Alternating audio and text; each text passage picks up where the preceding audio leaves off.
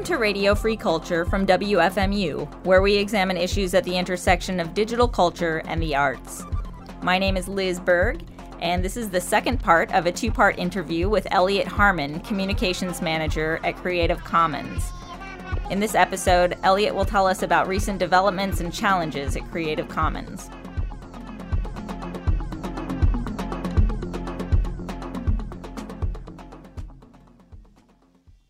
Welcome to the second part of our two part series opener for Radio Free Culture, focusing on the current state of affairs at Creative Commons. In the previous episode, Creative Commons Communications Manager Elliot Harmon discussed how his organization's goals and focus have both changed and remained the same as the internet and Creative Commons usage have grown exponentially. Elliot also told us about new and existing online communities that have adopted the Creative Commons licensing scheme and the exciting creative potential they hold.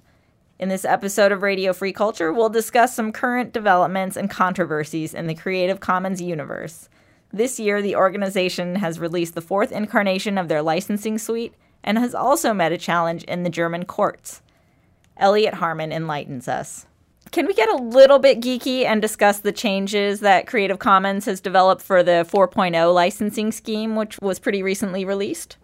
4.0 was big news for a lot of reasons. And I think we we kind of uh, advertised that 4.0 was two years in the making. The reality is that it was a lot longer than that. And the reason is because in the process of what we call porting, creating the internationalized versions of the 3.0 licenses to play well with copyright law in the various countries in which people use them. We, as a community, as our legal team, and as our affiliates around the world that work with us on these, learned a lot about how the licenses work internationally. What nuances of the law might need to be accounted for in one country that don't need to be accounted for another. One of the goals with 4.0 was okay, let's make a license that the porting won't be necessary for. Let's create a license that is truly international out of the box. We say it was two years in the making. It was really a lot longer than that because so many of the learnings from that 3.0 porting process were built into it. So we like saying about 4.0 that it really does just work everywhere.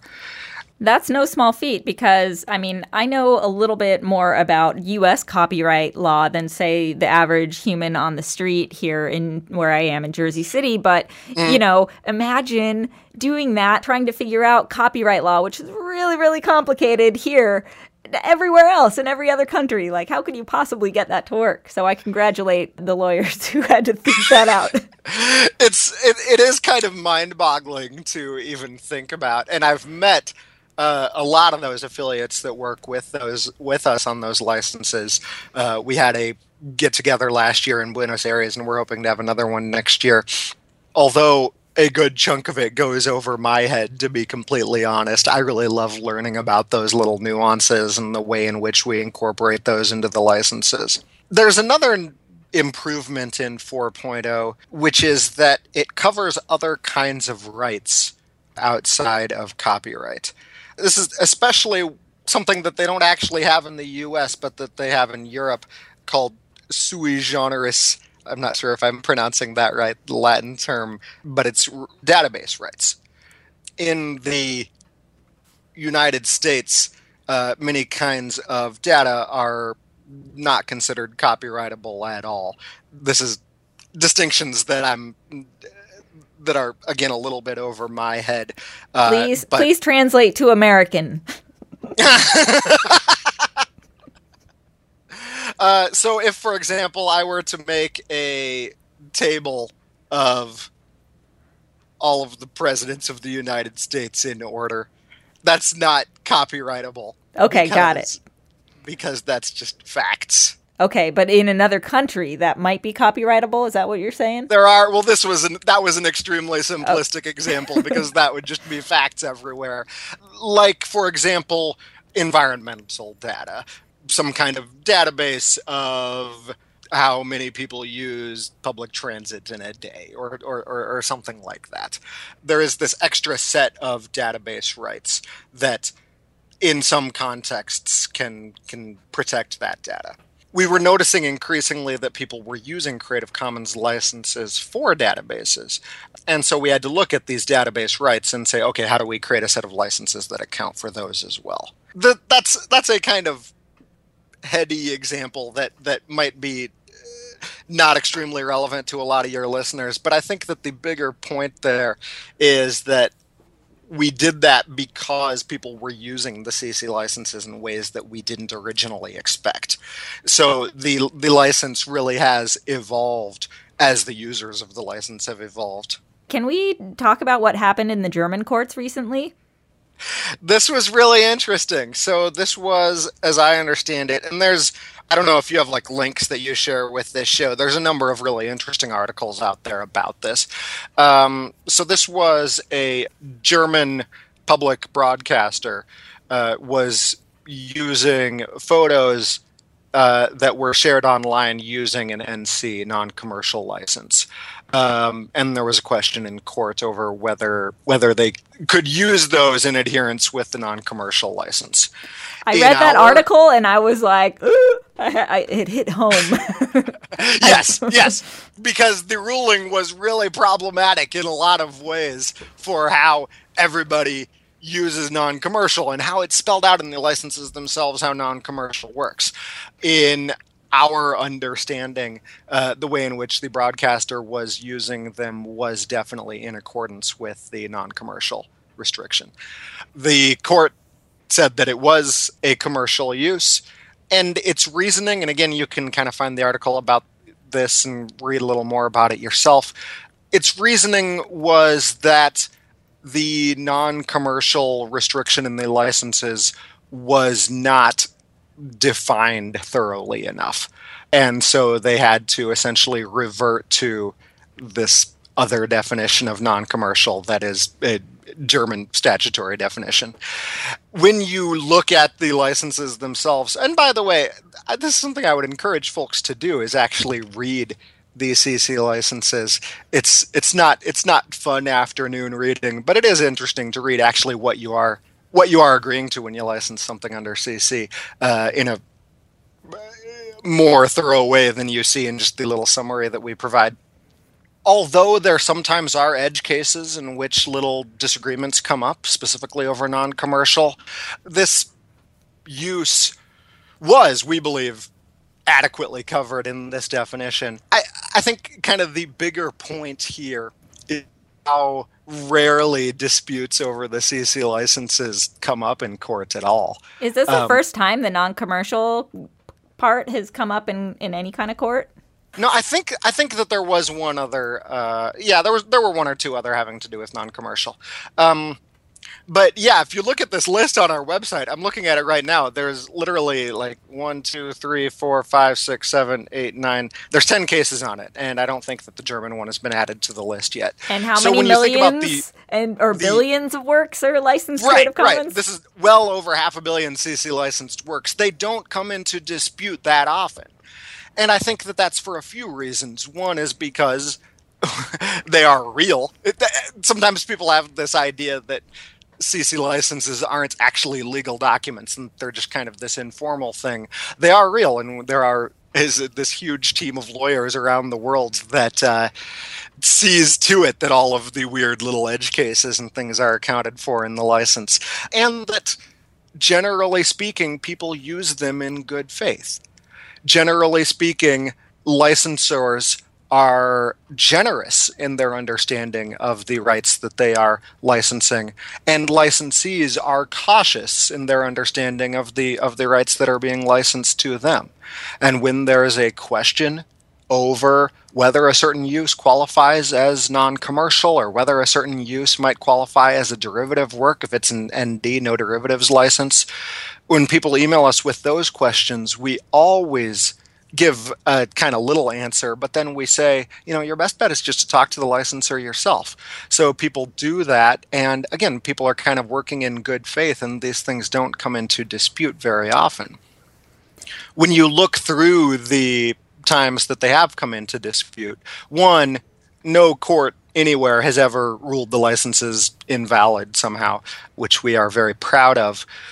Two, just as importantly, the rulings are correct in our opinion and are equally fair both to licensors and to licensees. The, the licenses are attested in court in a way that reflects both a licensor's understanding of how the license works and the licensee's understanding. Do you think there is a need to clarify the meaning of non-commercial as it relates to Creative Commons? At, you know, since this happened, do you think the the, the 5.0 version of the licenses might uh, go a step further?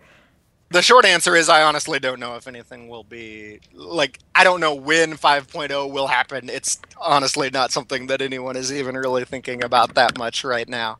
There's a few different issues to deal with here. First of all, I'm I'm clicking around in our FAQ because we have this nice little FAQ talking about non-commercial.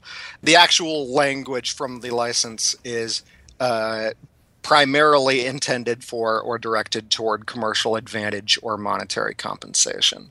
And it's really important that that definition does not hinge on the kind of user at all. A, a for profit company can use a work in a way that is compliant with the non commercial license in certain situations, and it, in certain situations, a nonprofit company might use the license in a way that doesn't comply with the non commercial license. There are inevitably going to be areas in which there is a little bit of confusion, and again, the, the number one solution there is just for the licensor and the licensee just to talk with each other. In the early days of the Free Music Archive, and we had this idea we wanted to create a repository of music that people could download and it wouldn't be illegal and all this stuff. And Creative Commons seemed like the very best thing, but I wanted to make sure that the non commercial issue would apply to us as a website, right? Mm-hmm. I looked in the Creative Commons message boards. I really nerded out on this non commercial issue at the time, which was probably mm. 2007, 2008. It was really fascinating to read through these discussions. Is this a non-commercial use? Is this a non-commercial use? Would this be commercial? And and the debates that, that were sparked from that were just were really fascinating at the time. I think that the language that you guys use is is clear enough, but it also allows for enough leeway. You use the word primarily, I think, primarily for commercial uses. Mm-hmm, mm-hmm. and and I think that's really important. We did. This is a few years old now. In 2008, we conducted a survey among licensors and licensees uh, in how they how they perceive certain uses on the commercial non-commercial spectrum. And we published the results from that. It's definitely interesting to take a look at. It's this is kind of funny timing, uh, partially because of the German case, but also for other reasons. We've been working on a sort of update to that report, uh, which I wish I could give you the URL for right now, but we are literally just finishing it now, and we're going to publish it in the next couple of weeks. Fair enough. So people can stay posted on the Creative Commons website for that. Correct. Mm-hmm, mm-hmm. I do think, and of, you know, of course, I'm going to uh, to always try to bring it back to this. I, I, I, I do always think that it's worth keeping in sight that actual disputes over any of the license restrictions are are really rare. One, because the restrictions are written out in a way that's clear, and two, because both licensors and licensees go into it with a certain amount of good faith. There certainly are very vocal elements in our community who have argued that CC should simply deprecate the non commercial and no derivs licenses. I bring that up because I think that there are important arguments there to be had. And I think that many people use the non-commercial and no derivs licenses without giving it a fair amount of thought. And and that sometimes those restrictions can get in the way of creativity and reuse. And and and, and sometimes can even restrict uses that you don't intend to restrict is there any push on the Creative Commons end to get any copyright reform passed in Washington? Why or why not? Over the years, Creative Commons has had a certain amount of reticence when it comes to discussions of copyright reform. And that's for a number of reasons. And some of that just has to do with our status as a nonprofit. And there are things that, being a nonprofit, we can't say when it comes to politics. there is also always this idea that we are kind of inherently a big tent movement. And it's true when it comes to copyright reform. There are people in the Creative Commons community who are who are very radical in the copyright reform movement, and there are people who are much more conservative. Oh, I shouldn't have used the word conservative because in copyright reform there are allies on both the left and the right. Uh, so, but I think you understand what I mean. A couple of years ago, it became more and more clear that this kind of semi neutrality in copyright reform issues was untenable for the organization. And this was for a lot of reasons. One of those reasons is that many of our affiliates are very, very active in the copyright reform movements in their countries. And another reason, and this was the thing that really got our attention and made us say, okay, we need to make a policy decision here, was people were starting to use the existence of Creative Commons as an argument against copyright reform. Mm-hmm. Like we made up our own set of rules that are more desirable to us than the standard set of rules that the government set, and it's going to be church and state here. There were people saying, oh, we don't need to adjust the law to allow kinds of use by default that are not allowed otherwise, or, you know, any of the kind of reforms that people talk about, because copyright holders will solve those problems themselves for example, look at Creative Commons. Not to make light of it too much, but it's it's it's almost kind of like the the market will solve global warming type argument. Got it. Yeah. Um, so that was when we realized, okay, we really do need to make a make a stance here, and we really do need to become more vocal as an organization about copyright reform. We put together this statement that you can kind of dig through our website and find on our website, really endorsing copyright reform in a pretty broad global way. That was kind of just the beginning. The what that did is it allowed all of our affiliates and, and HQ as well to participate in copyright reform discussions with their CC hats on, so to speak. Where this is coming up in a pretty big way just in the last few weeks for us is the the very scary copyright extension in the Trans-Pacific Partnership and all of these decisions that are essentially happening in secret. Creative Commons, along with EFF and a number of other organizations, have been very, very vocal in, in speaking out against those provisions in the TPP. Well, I'm glad you guys are putting out some feelers in this area because in my opinion it is it is much needed and you have the experience dealing with copyright and also dealing with the desires of creators in this modern age that we live in. We're all sharing things now more than more than ever. I agree and to me and I'm not really speaking for the organization here. I'm just kind of speaking for myself personally. Yeah, there are over half a billion Creative Commons licensed works. That's wonderful. The the the the mission of the organization isn't only to make there be as much Creative Commons licensed stuff in the world as possible, and just you know, in reality, it will only ever be a very small percentage of copyrightable works that are licensed under Creative Commons. Our, our, our mission is much bigger than that. Our mission is to help the internet operate at its full potential. That phrase is in our mission statement. To me, all of the success stories of Creative Commons and the stories of how people have transformed Creative Commons licensed works in all kinds of amazing ways, and how those ways have uh, made works more accessible to people who wouldn't have access to them otherwise, either because of economics or because of disabilities or because of language barriers.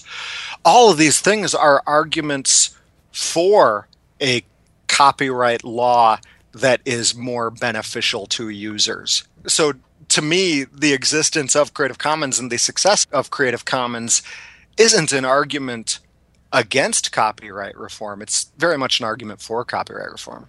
Thank you, Elliot Harmon, Communications Manager at Creative Commons, for joining me today on Radio Free Culture.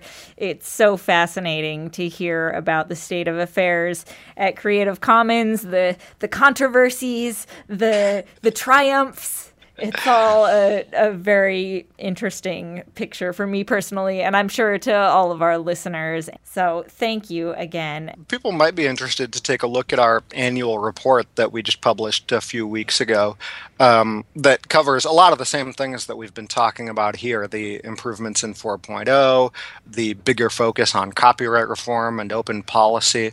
Folks can see a lot of that stuff on our annual report, and there's a link to it right on our homepage. It's easy to find. CreativeCommons.org. Do it, people.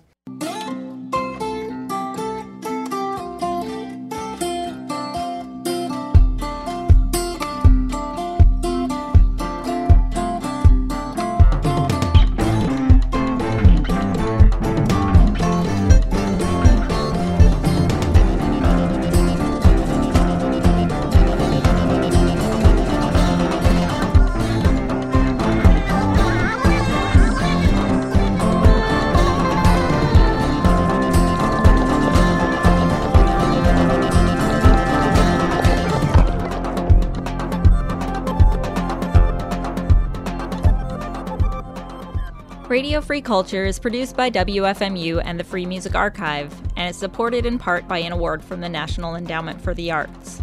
Our theme song is Smoothest Runes by Thick Business and can be found at freemusicarchive.org.